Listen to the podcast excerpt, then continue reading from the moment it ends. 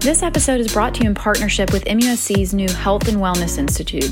Most of us think of MUSC as a place we go when we're really sick and we need help desperately. But what I want to highlight this season is all the incredible, amazing things that are happening at MUSC to keep you from needing their services, really. I mean, all of this research, innovative treatment. There's really cool stuff going on at MUSC, and I cannot wait to bring some of these physicians and healthcare providers and researchers onto the podcast so that you can hear behind the scenes of exactly what's going on.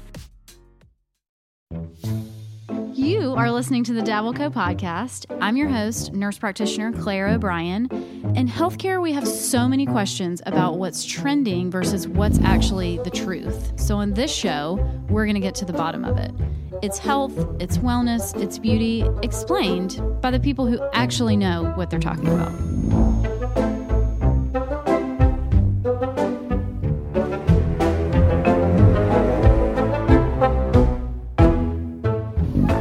Guys, welcome back to the Dabbleco podcast. I am your host, nurse practitioner Claire O'Brien, and today I'm here with Dr. Melissa Milanak. She is a clinical psychologist at the Medical University who specializes in sleep and anxiety. And we all sleep and we basically all have anxiety. So I'm like very, very pumped to talk to her today. We've been scheduling this for like a month. So thank you for being here and giving us your time.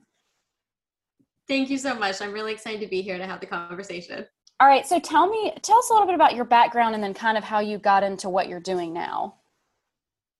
Sure. So, as you said, I'm a licensed clinical psychologist. And so I actually started out in the trauma PTSD world, doing uh-huh. a lot of work with that. My career started many years ago, back around the time of September 11th, and really understanding the impacts of trauma. I was doing a lot of work oh, overseas gosh. in the UK and now in South Africa, and working with trauma and sleep and anxiety, and really just understanding that sleep is such an important key component that many people were experiencing with stress and anxiety and trauma. And so, for the last many years, more than I'd like to admit, I've been doing a lot of work in that area and seeing the impacts of sleep on all different aspects, whether it is people that have you know, trauma experiences, just general executives in business and in the workplace, or mm-hmm. across the whole spectrum of helping people to be able to get better quality sleep, understand the importance of it, and to fall asleep faster, stay asleep, and to feel more rested when they wake up. Okay, so hypothetically, if someone was taking a melatonin and a Benadryl every night to go to sleep, would you recommend that? Hypothetically speaking, just hypothetically. So I always have to start with the disclaimer that I am a PhD doctor, not an MD doctor, so I'm not a prescribing provider. So I have to be cautious when I'm giving Still. any advice when it comes to medication. But taking that aside, our bodies are naturally designed to be able to sleep.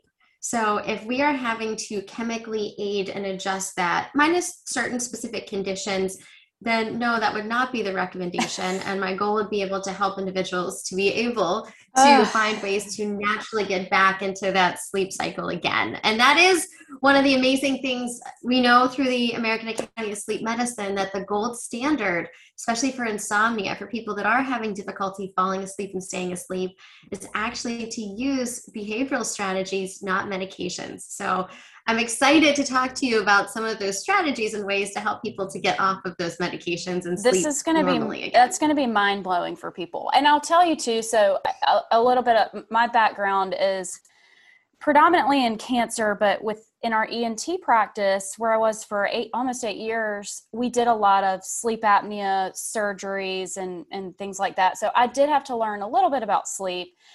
And I will tell you when you tell people talk to them about sleep hygiene and when you tell people you know well you, like we need to get into a better pattern and you know don't take your phone to bed and all these things that are just behavioral they are not hearing it. Like they are not here for it. Now i'm just, i'm putting myself in that category. I mean i have my phone in my hand until i like literally fall asleep on it right? I mean i'm t- like terrible this i know i'm sorry. I'm so sorry.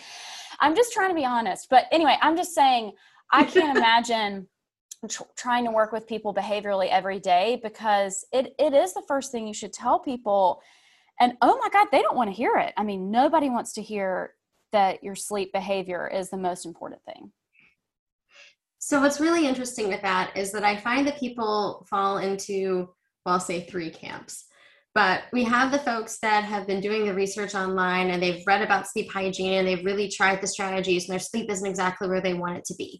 Uh-huh. And for those for those individuals, you know, we'll have the conversation where sleep hygiene is a core piece but we actually know from research that that's not the thing that's driving it the most. It's really the sleep schedules, the consistent of falling asleep and staying asleep at the same time seven days a week, uh-huh. not with one schedule consistently inconsistent where okay. we have one time during the week and a different on the weekend you wouldn't diet and eat healthy during the week and then have all fast food and sugary desserts on the weekend and expect to lose weight so there's mm-hmm. the consistency of scheduling and what we do with our bed in terms of our brains connecting our bed with rest and relaxation, not watching TV and reading and worrying and other things that I'm sure we'll talk about today. So there's kind of that first camp that has been doing some of the do's and don'ts, but not really putting the consistency in.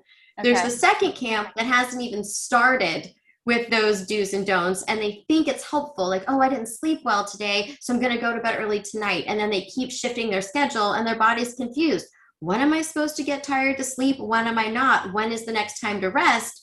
And so we get tired at all these different times because our body is trying to just grab any rest it can. Right. And then we have the third camp that has listened to society, the you snooze, you lose, time is money, and have tried to convince themselves that they're just never going to be good sleepers. They're a lost cause, or they just need to work and they're going to somehow yeah. train themselves to only need three or four hours a night and don't either think that it's a problem and recognize it's a problem until they crash or right. do not realize that there actually are things that they can do.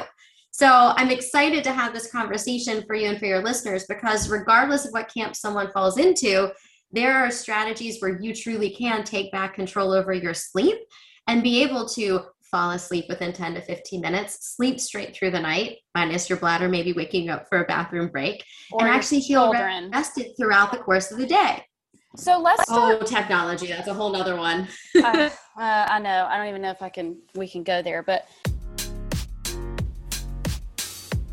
So, if you've been following Dabbleco and me for any length of time, you know that I'm super careful with anybody that I endorse or any partnership or brand here.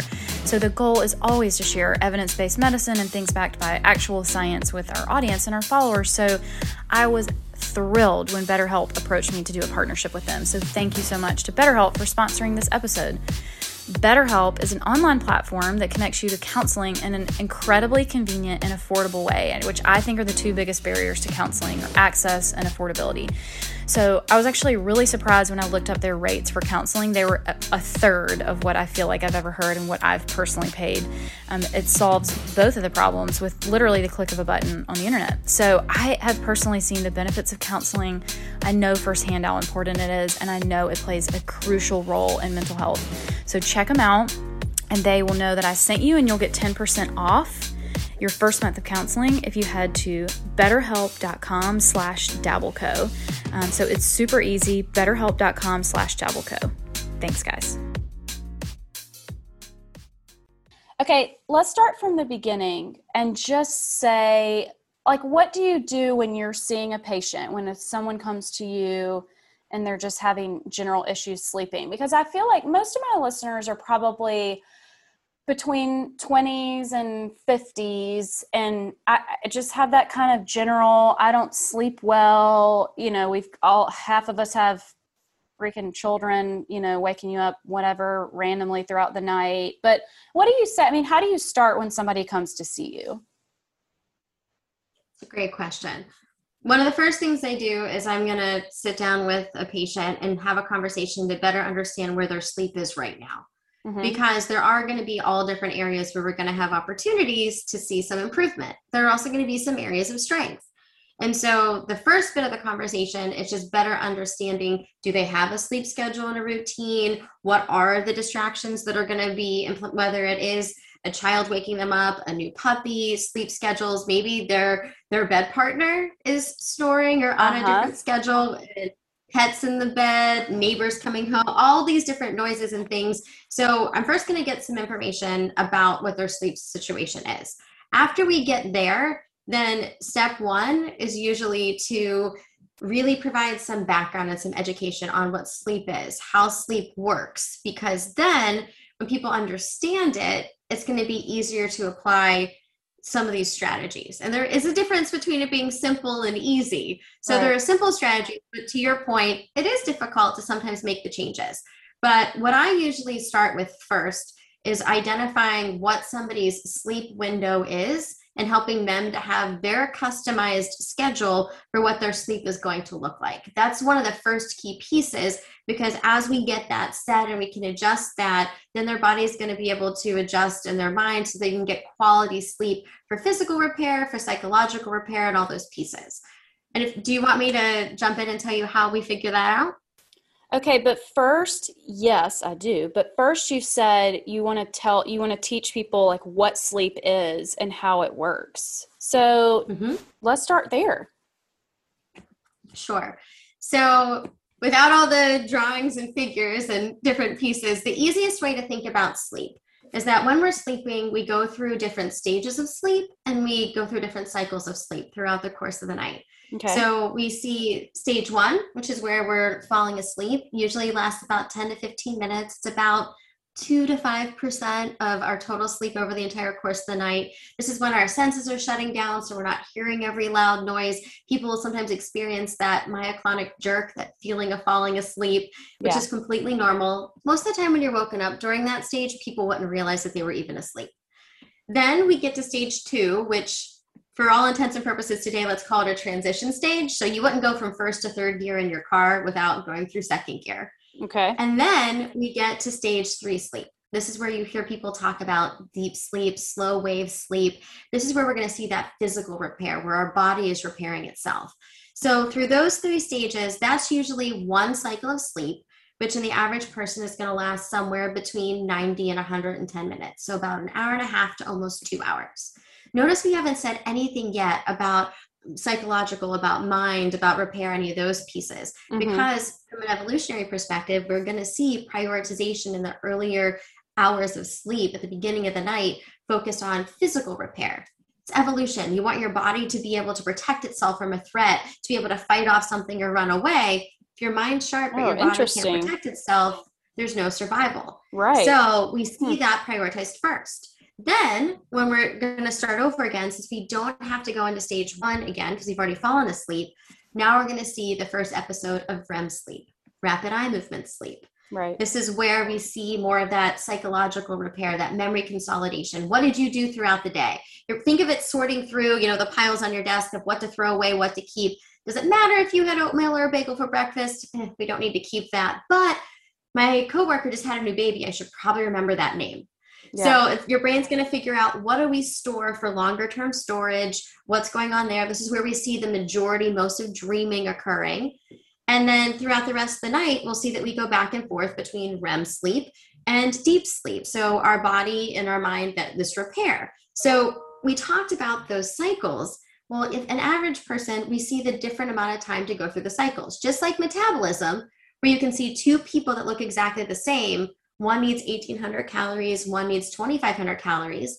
Well, the average person usually sees somewhere around four to five cycles of sleep throughout the night. okay. Well, if you're cycling at about an hour and a half, so for four cycles, it'd be an hour and a half to three hours, four and a half, six. The end of six hours, you've gotten through four cycles. If you're a two hour cycler, two, four, six, eight. So that's what then helps people to start to realize and debunk the first myth that that eight hours, that's an average. Yeah. Just like so the average woman's shoe size is an eight and a half to a nine, but somebody wears a six and a half or a 10. Some people need more sleep, some people need less. It depends on what your body needs, and it changes over time. That's the terrible joke the universe plays on us is the older we get, the less sleep we need. So Yeah. we're younger, we're tired, and we need more sleep, and we never have time for it. And then we've become more mature and we have we're at this point of retirement, and we're waking up at three in the morning. I mean, what a nightmare. Gosh, like who wants to do that? And I've always wondered why older people are getting up at like four in the morning, five in the morning, and it's because they just literally need less sleep. But it's interesting too to hear that there there are people, you know, everything's an average, and there are people that need more and there are people that need less, but it shouldn't be like dramatically more and dramatically less, right? Like as an adult, you shouldn't need still 10 to 12 hours of sleep. Right. So on average, we do see that the average person, adult, usually somewhere between seven and nine hours. There, there is that average. Of course, we have those folks that are rapid cyclers and go through faster and you know that need closer to six hours part of it too was we think of as we get older and the purpose of sleep which is also something we usually talk about mm-hmm. is recognizing that yes sleep is important for our body restoration and repair. It's also important for immune functioning for metabolism. When we're not getting the quality sleep that we need it's actually harder to maintain that healthy weight or to lose weight those pieces. It's also important for memory attention focus concentration and our ability to respond to challenges. So if we're more physically active just like we would need more calories to have more energy and nutrients, we would need more sleep for restoration and repair. When we're more psychologically and mentally active, we're going to need more rest so that we can have that that mind repair as well. So yeah. the more active we are, the more sleep we need. Just like the more active we are, the more calories we need. Yeah. So that's why, depending too, we saw a lot of this with the pandemic, where all of a sudden people weren't as active and they're sitting in front of a computer all day and not even getting the steps to walk to different meetings and pieces they didn't build right. up enough sleepiness so they didn't need as much sleep huh. so there's all these different impacts and that's why as we get older we're not needing the sleep for the growth hormone. We're, the only growth that's happening after we hit a certain point is our waistlines, and we don't want that to happen. No, we don't. So, mm-hmm. no. That's super. so that's kind of some basic background that we yeah. explain about the stages of sleep and how sleep works and those pieces, as well as different processes that govern our sleep, such as our circadian rhythm and our homeostat systems that drive how much sleep we need and when we're more awake and alert. Yeah, I don't think people really realize the physiological impact that sleep has on truly almost every facet of your life. I mean, when I first started learning more about sleep, I'm like, wait a second, you mean that if this person has sleep apnea, it actually is affecting their hormones? And then I'm telling them to lose weight and they literally can't because they don't sleep well. Their hormones are messed up. The hormone that tells you when you're hungry and when you're full, and the, the uh, it's it's so fascinating.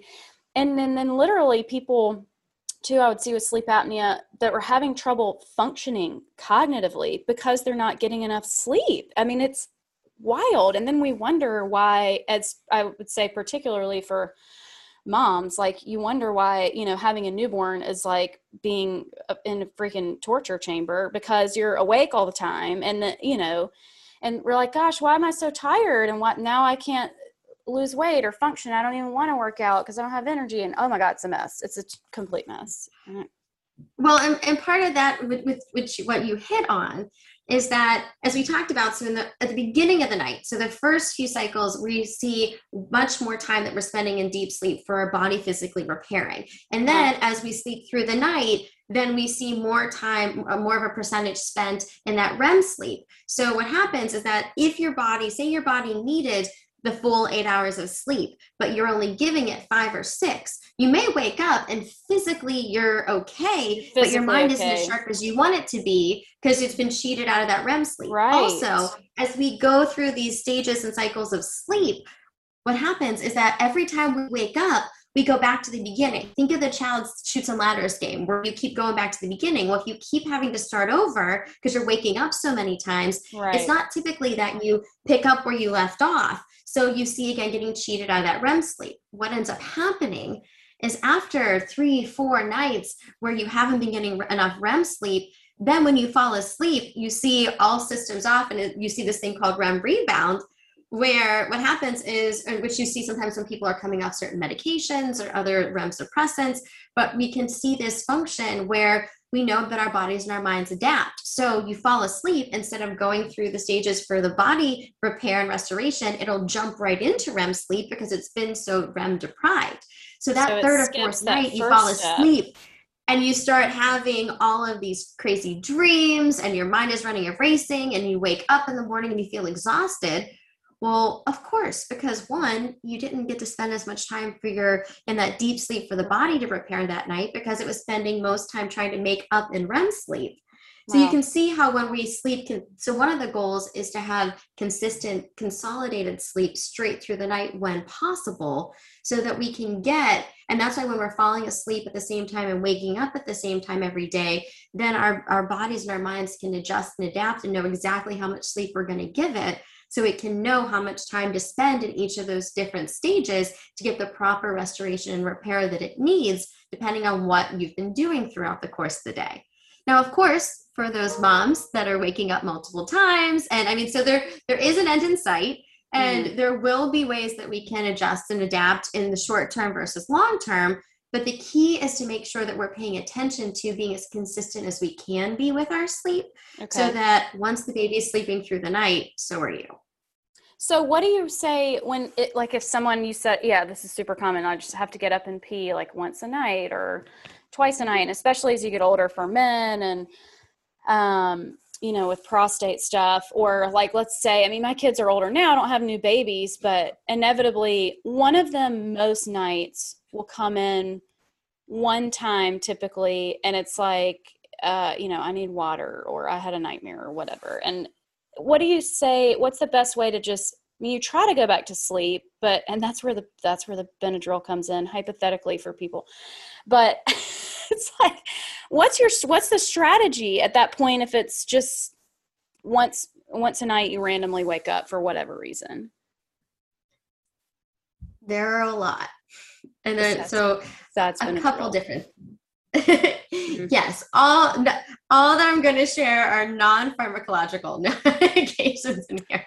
Rats. So one is that when you again i know I, I, sound like a broken record but when you have a consistent sleep schedule uh-huh. just like when, when you eat it if you eat dinner at 7 o'clock every single day your body's going to start getting hungry around 6.30 because it knows that food is happening mm-hmm. right so when you're sleeping during the same time as consistently as possible then your body's going to naturally know when to feel tired when to start to feel sleepy to fall asleep the times to fall back to sleep so there's that first piece now, part of it is when you wake up, what are you doing when you wake up? So, for instance, if you wake up in the middle of the night and need to use the restroom, don't turn on all of the lights. Of course, you can have a nightlight. I don't want anybody tripping yeah. and falling or getting hurt. But we know that, for instance, with our circadian rhythm, it's driven by exposure to light. When it's bright out, it tells our body to be awake. So the suprachiasmatic nucleus, that little switch in our brain that helps to switch sleep on and off, it gets messages from the optic nerve perceiving light. When it's bright out, think evolution again. The sun is out. We should be awake. The sun is down. It's dark. We should be sleeping, you know, and, and, and be protecting ourselves. So when we wake up, if all of a sudden we get exposed to a lot of light and we turn on all the lights, then that confuses our brain and says, oh, it's bright out. I should be awake. Right. So if we get up to use the restroom and we keep the lights off and just have very little light, same thing with falling asleep at night, where if we're doing that wind down routine, think of the sun setting, it being dusk. We don't have to have all the overhead lights. We can have a side desk light. Like That's why technology disrupts our sleep so much because when we have the phone so close to our face, right. And so put it in night mode. Have it yeah. be the black background with white lettering instead of the white background with black lettering to have less light. We can see that that can actually delay your ability to fall asleep yeah. by hours, depending on how much light. So when you wake up in the middle of the night, uh, your your kiddo wakes you up. You don't have to check your phone. It doesn't matter what's happening on Facebook at that point in time. There's Lord no, or ever. But the thing is, is that bright light is going to wake you up. And also, right. it's turning your brain on to start thinking instead of resting and keeping it in that mode to be able to shut down. So don't check the phone if you wake up in the middle of the night. Don't turn on all of the lights and don't check the clock. If your yeah. alarm hasn't gone off and it's not time Ugh. to wake up, it doesn't matter what time it is because you're going to check the clock and what are you going to do? Oh, I only have got a, a few have a panic sleep. Oh. attack. Oh, yes. or I only have an hour left. Am I going to fall back to sleep? Am I going to be rested? How am I going to yeah. deal with my day? I know I'm going to be tired. None of that sounds restful and relaxing or conducive to no. sleep. No, so and that's what happens every night. Our brains on. Totally. And, so and, there's, there's, there's certain times too where I'm like, you know, I know, okay, if they wake me up past like 4.30 or 5, I'm like, well, that's it. I got, like, I might as well get up because it's 5 o'clock and I'm not going to be able to go to sleep. But, and so Ed, I don't know how you feel about this, but my husband has started keeping his phone in the bathroom, mm-hmm. which is fine.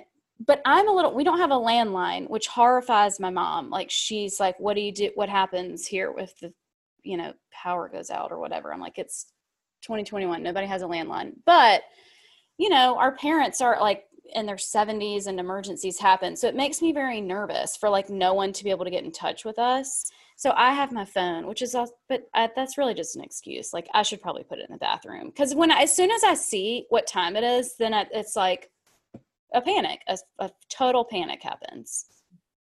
You're shake, she's shaking her head yes at me. yes. The great thing with our phones, and as you say, the technology in 2021 is that you can have settings where your phone is in do not disturb mode except for and you can list yeah. one or two people's numbers so yeah. if you have your phone uh, in quiet sleep mode but your parents are able to break through that even if it's in the other room even if it's across the room it. and on the yeah. you can't see it it will ring if you put it on that setting if there's an yeah. emergency so then you don't have to have that stress but unless you are on call or there's a reason that you need your phone, it doesn't have to be that close to you. Yeah. Because again, we talk about it waking us up, those other pieces, checking it, our brain turning back on. Also, one of the things we're talking about is what do we want our brain to connect our bed with? So I'll ask you a question. If you're going to go to the movies, you're going to go to the cinema and you're going to get a snack, what would people normally think of? Go to the movies, what are you going to eat? Popcorn. So you might have some Sno-Caps and soda and other things, but popcorn. You think yeah. movies, popcorn. Right. I want your brain to have that strong of a connection with your bed. Bed, sleep. Yeah. So if your bed's confused and it's your brain's confused of, well, am I watching TV and I'm supposed to be awake right now? Am I checking right. my phone right now? Am I, you know, all these other things? Then am I supposed to be awake? Am I supposed to be asleep? Or if your brain starts to confuse and think that your bed is that time to process and think because we've been so busy throughout the day that we haven't given our mind that time and then we crawl in bed and that's the first time that we're alone with our thoughts. Scary. Yeah. But all of this is happening then it's going to condition itself to say oh this is when i get to process. This is when i get to do these things. And then our mind starts running and racing. We have our to-do list. We're planning the next day. So I'd love to share a tip for you and your listeners about how to yes. shut the brain off and how to reprogram it. Please tip us, help us me. I'm so has any, have you experienced that where you crawl into bed and all of a sudden your mind just starts going? Uh, I mean, there was a point too in my career where I literally, in the beginning, my first job was just kind of one of my people was kind of a mess. And I could not, it was like I would get in my bed and just literally freaking panic. Like I would think about everything I had done wrong at work that day. Like I was getting emails all night, but I and I was checking it. It was a mess. And I'm I'm sure other people go through that where you get you lay down and it's like, oh my God, I didn't do this, this, and this, and I didn't do this, this, and this. And I just yes, so yes is the answer.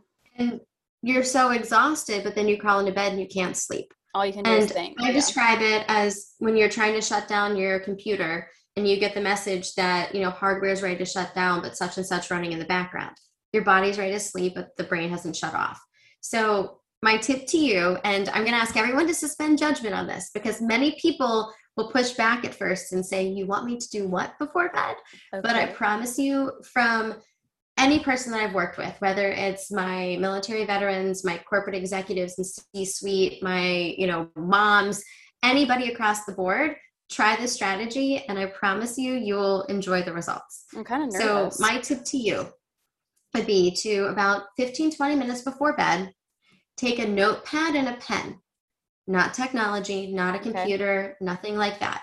And I want you to sit down and I on the right hand side of the page, I want you to write your to do list for the next day. I need to go to the bank. I need to go to the dry cleaners. I have to pick up this medication. I have to make this call and whatever is going on because okay. undoubtedly you're going to crawl into bed and your mind is going to start racing of your to-do list for the next day and everything you didn't get done. Yeah. Not only by doing that will it dump it out of your brain, but it's actually going to make you more effective and efficient the next day because when you wake up and if you haven't fully had your coffee yet and got it started yet, you already know what you, have. To do. You wrote it down. Done. Yeah, you have your list. Mm-hmm. And we go then back to I, phones. We do have we I have it all on my phone, but then I've got to be checking my phone to figure that out.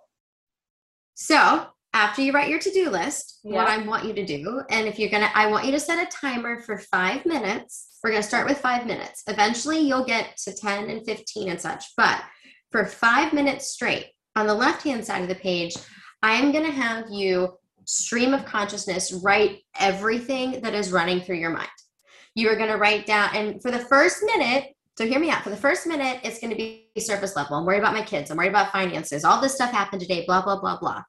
As you are writing and you're literally brain dumping everything on this page, not only is it going to feel like the longest five minutes in the world, just like those reaction mm-hmm. papers you did in college, yes. but as you're doing all the writing, all of this stuff is going to come out. And you are going to be surprised at the thoughts that are running through your mind. Now, we haven't created worries. It's just like when you have that virus on the computer that's running in the background and it slows things down and, and all these other pieces. There's all this stuff that has been happening throughout the day that we have not allowed ourselves the opportunity to process. Our brains need to have that time to process, to make sense of it, to write it down, to work through it. And so, what happens is when we haven't done that, we crawl into bed we have our brains trying to find this time to process and then that's why now all of a sudden people right. need to listen to podcasts and watch tv and do all these other things to try to distract, distract thoughts yes but the distraction which is we can talk about separately because when you have all the voices and th- first of all the tv's on the light not going to be helpful to fall asleep. When you're listening to voices and you start to fall asleep because it's voices, it's going to keep waking you up for that threat response. Even your instrumental music, if it's good quality music, it has the volume changes, the crescendos and decrescendos that can again wake you up. So if you need noise, static, white noise machine fan. But as we circle back, so when you're sitting there and you're writing all this stuff out, we're not creating worries. We're actually just taking everything out of your mind that's been there. So as you're writing it down, you may be problem solving through, oh my goodness, I didn't realize I was worried about this. What's going on? You're going to feel so exhausted at the end of those five minutes, just like that yell, that ugly cry. And then you put it on the nightstand and you get into bed. And at that point in time, if your mind's still running, you get out of bed and you write more and you get back in bed. Just like you train up the potty train a puppy and you keep putting it outside and it learns it doesn't get to go in the house, you're training your brain. I'm gonna let you process, but not in bed. You don't get to process in bed. And then Ooh. if you wake up in the middle of the night and your mind is still running and racing, get out of bed and write it on the sheet of paper. Do not, please, do not send an email at three in the morning. It's not going to be your best work. It's not going to be coherent as best as you want it to be. And the light's going to wake you up. Plus, you don't need coworkers to get an email at three in the morning and think that they have to respond at the same time. Right. So write it on that sheet of paper and you're training your mind that it doesn't get to worry in bed. So when you're giving yourself that process time, not only will you work through the worries and the stresses, you'll be more effective and efficient, and you'll do a better job of being able to rest when you're actually in bed.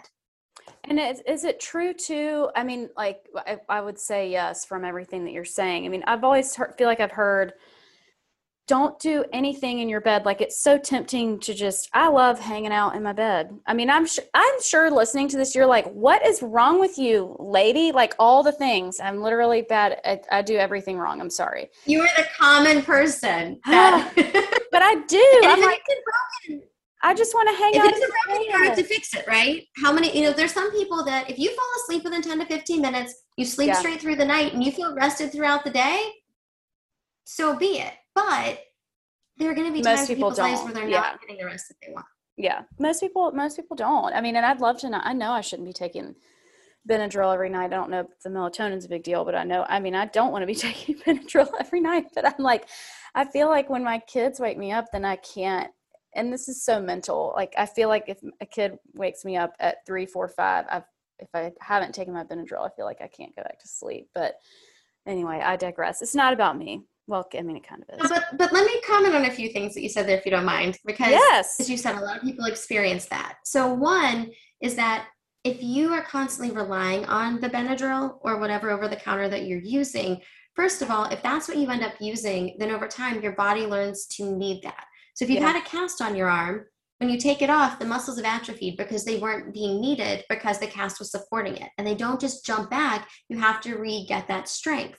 Well, if you're constantly relying on a medication, then your body's not able to immediately initiate sleep because it hasn't been using that sleep muscle, right? Right. So that's why when you stop taking the medication, it is going to take a few days or a few weeks for your body to really get back into that rhythm, just like the cast on the arm example. Yeah. From a melatonin standpoint, a lot of people think that melatonin is supposed to help them fall asleep. We know that melatonin isn't a sedative or a hypnotic. Right. It actually is what we call a phase shifter. So if you look at the way the chemicals are produced in your in your normal schedule, schedule, we see that the peak of melatonin usually happens around four to six hours before you're falling asleep.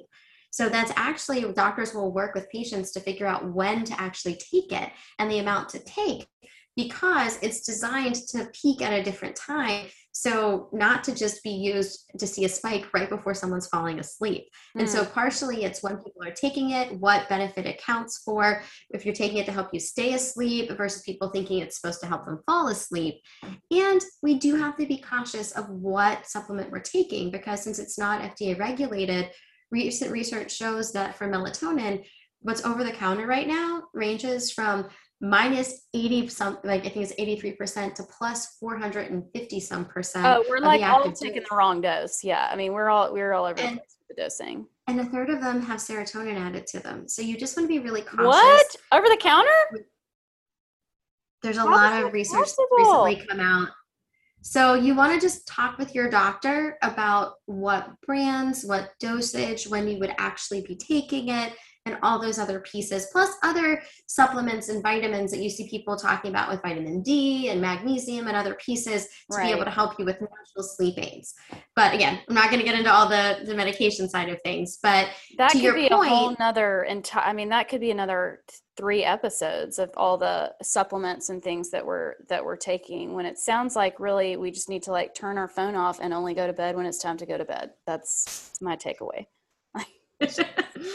so as you talked about yeah so many many things that it's that mindset right? So you and you said it you wake up and you're expecting that you're not going to fall back to sleep. Well if you don't know yeah. what time your kids woke you up and you haven't looked at the clock your body will naturally be able to feel sleepy to fall back asleep. If you have that running and racing writing that down then you're able to deal with that later. Yeah. and also another key piece is building up enough sleepiness so we have this other process, this process S, this homeostat system.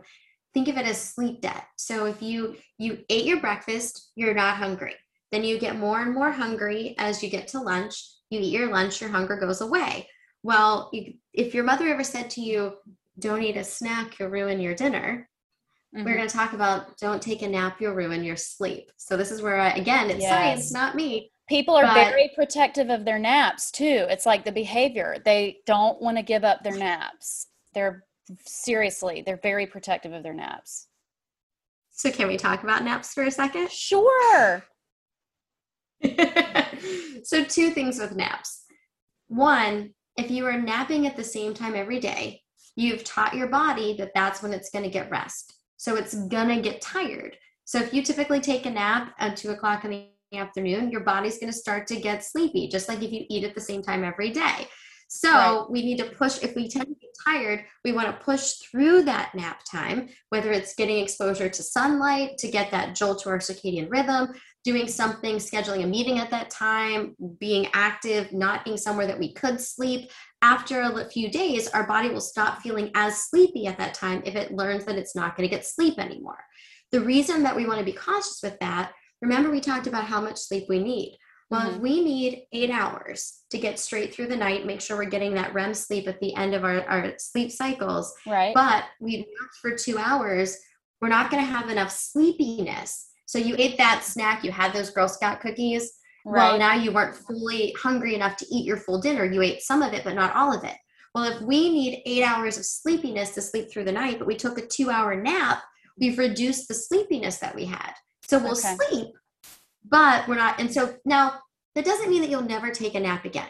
There are going to be those power naps. Right. those times when you're traveling. But if you're going to take that nap, or for those moms and the babies waking them up and other things, if you do need a nap, one, we want it to be exception versus rule. But when you're taking that nap, you want it to be no longer than 20 to 30 minutes max.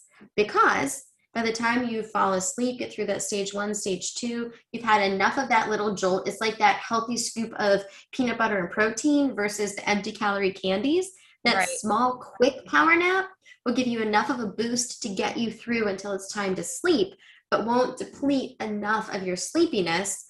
Also, if you are napping for at least an hour or so, you're going to get into that deeper sleep, which means you're going to wake up and feel more tired you're kind of a mess. Groggy. Yes, that's I hate naps. I I actually I really do. I hate taking a nap. I feel terrible. My dad, funny though, gosh, he was probably he was probably like 50 and he got a couch and put it in his office. And I'll say, I mean, he he worked his ass off. Like he'd be at the hospital at like 5 a.m. and then be on call, and the, like he literally worked like a hundred hour weeks. And so, but he started taking a power nap every day and he he'll take a nap for like 15 maybe 20 minutes um, and he just moves on i don't understand how i can feel like i can fall asleep that fast at night but i don't think i could just immediately fall asleep for a nap and i i, I hate them but he he takes a, a quick power nap literally every day so.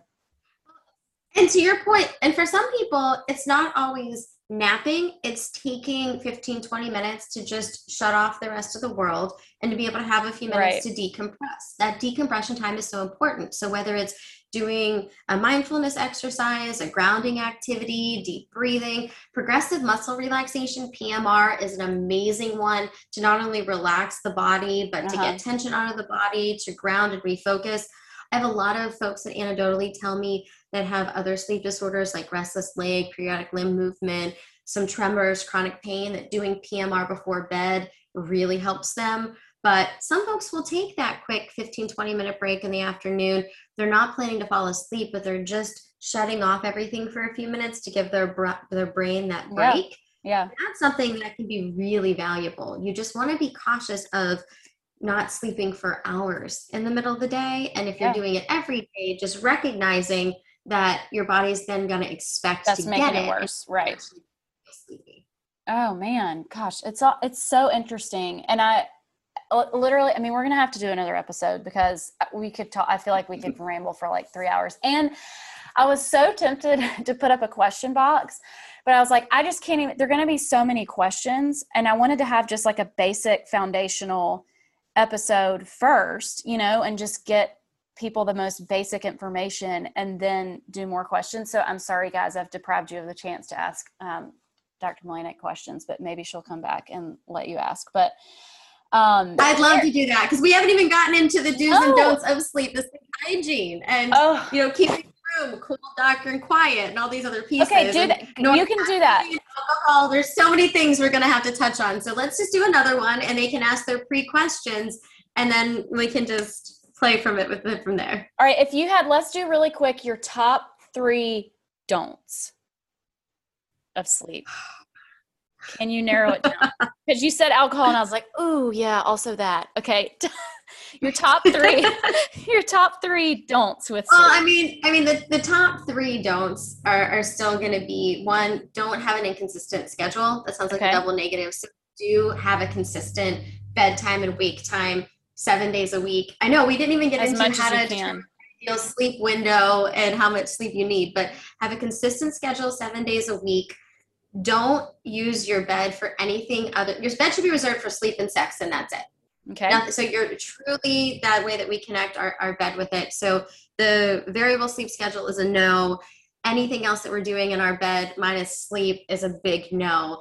Um, there's so many to pick from. I would say light. Light okay. is still going to be a really, really big disruptor where being cautious about how much light we're getting at night. If you are wanting to sleep in until seven in the morning and the sun's coming up at six, wear the eye mask, have the window the treatments when you're waking okay. up in the middle of the night, turning on all the lights, being on technology and those pieces. So there's a lot of those aspects. And then we get into the supplements and substances, like as you talked about Benadryl, but the impacts of caffeine. It take, and we can talk about this another time, but on average, the half life of caffeine about five hours. It averages about seven to eight hours for you to metabolize the caffeine in one cup of coffee. Ooh. So when you're drinking all this caffeine later at night, we know the impacts of alcohol, nicotine. Alcohol is so terrible. Many things. You think mention the impact of exercise and diet on your sleep. okay, so our next episode is going to be only on like lifestyle things like alcohol, diet, and exercise. I've decided that is that has to be episode two. Gosh, love it. There's so much though. I mean, really, like I, th- it's so fascinating. I think there's a um, there's a book that people are loving right now called Why We Sleep. Have you read that? I'm sure you probably read that. Mm-hmm. I don't know if you recommend it or love it or hate it, but um, think that's super interesting. And you're talking um, about Matthew Walker's book. I think so. Yeah. Do you like it? No, is it in the background? Oh, there. Do you like it? Should people read it?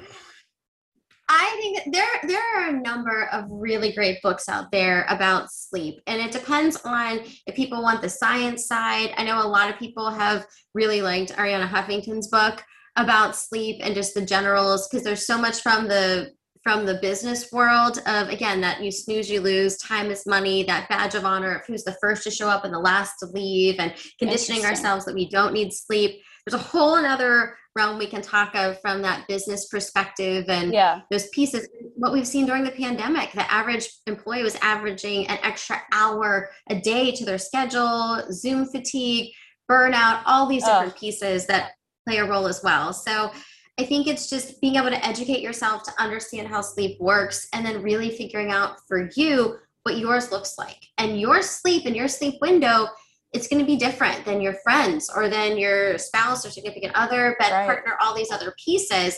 So it's really figuring out what you need, what your body needs, and reconciling what we think we need versus what we actually physically need as well.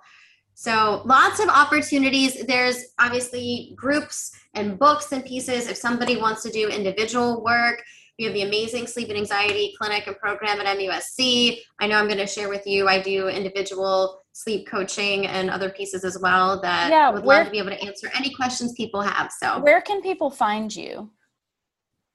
So LinkedIn is probably a great one. I actually post quick two minute tips every Wednesday for Wellbeing Wednesday on sleep and stress and those pieces.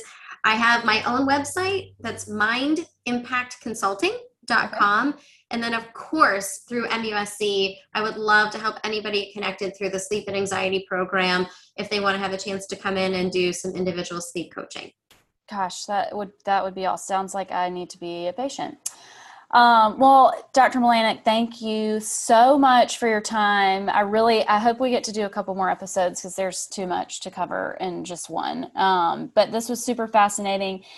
And guys, as always, if you liked the podcast and if you love hearing from qualified medical professionals um, giving you the best information, please share it, rate it, subscribe, share with your friends and family. And I'll see you in a couple weeks. Thanks.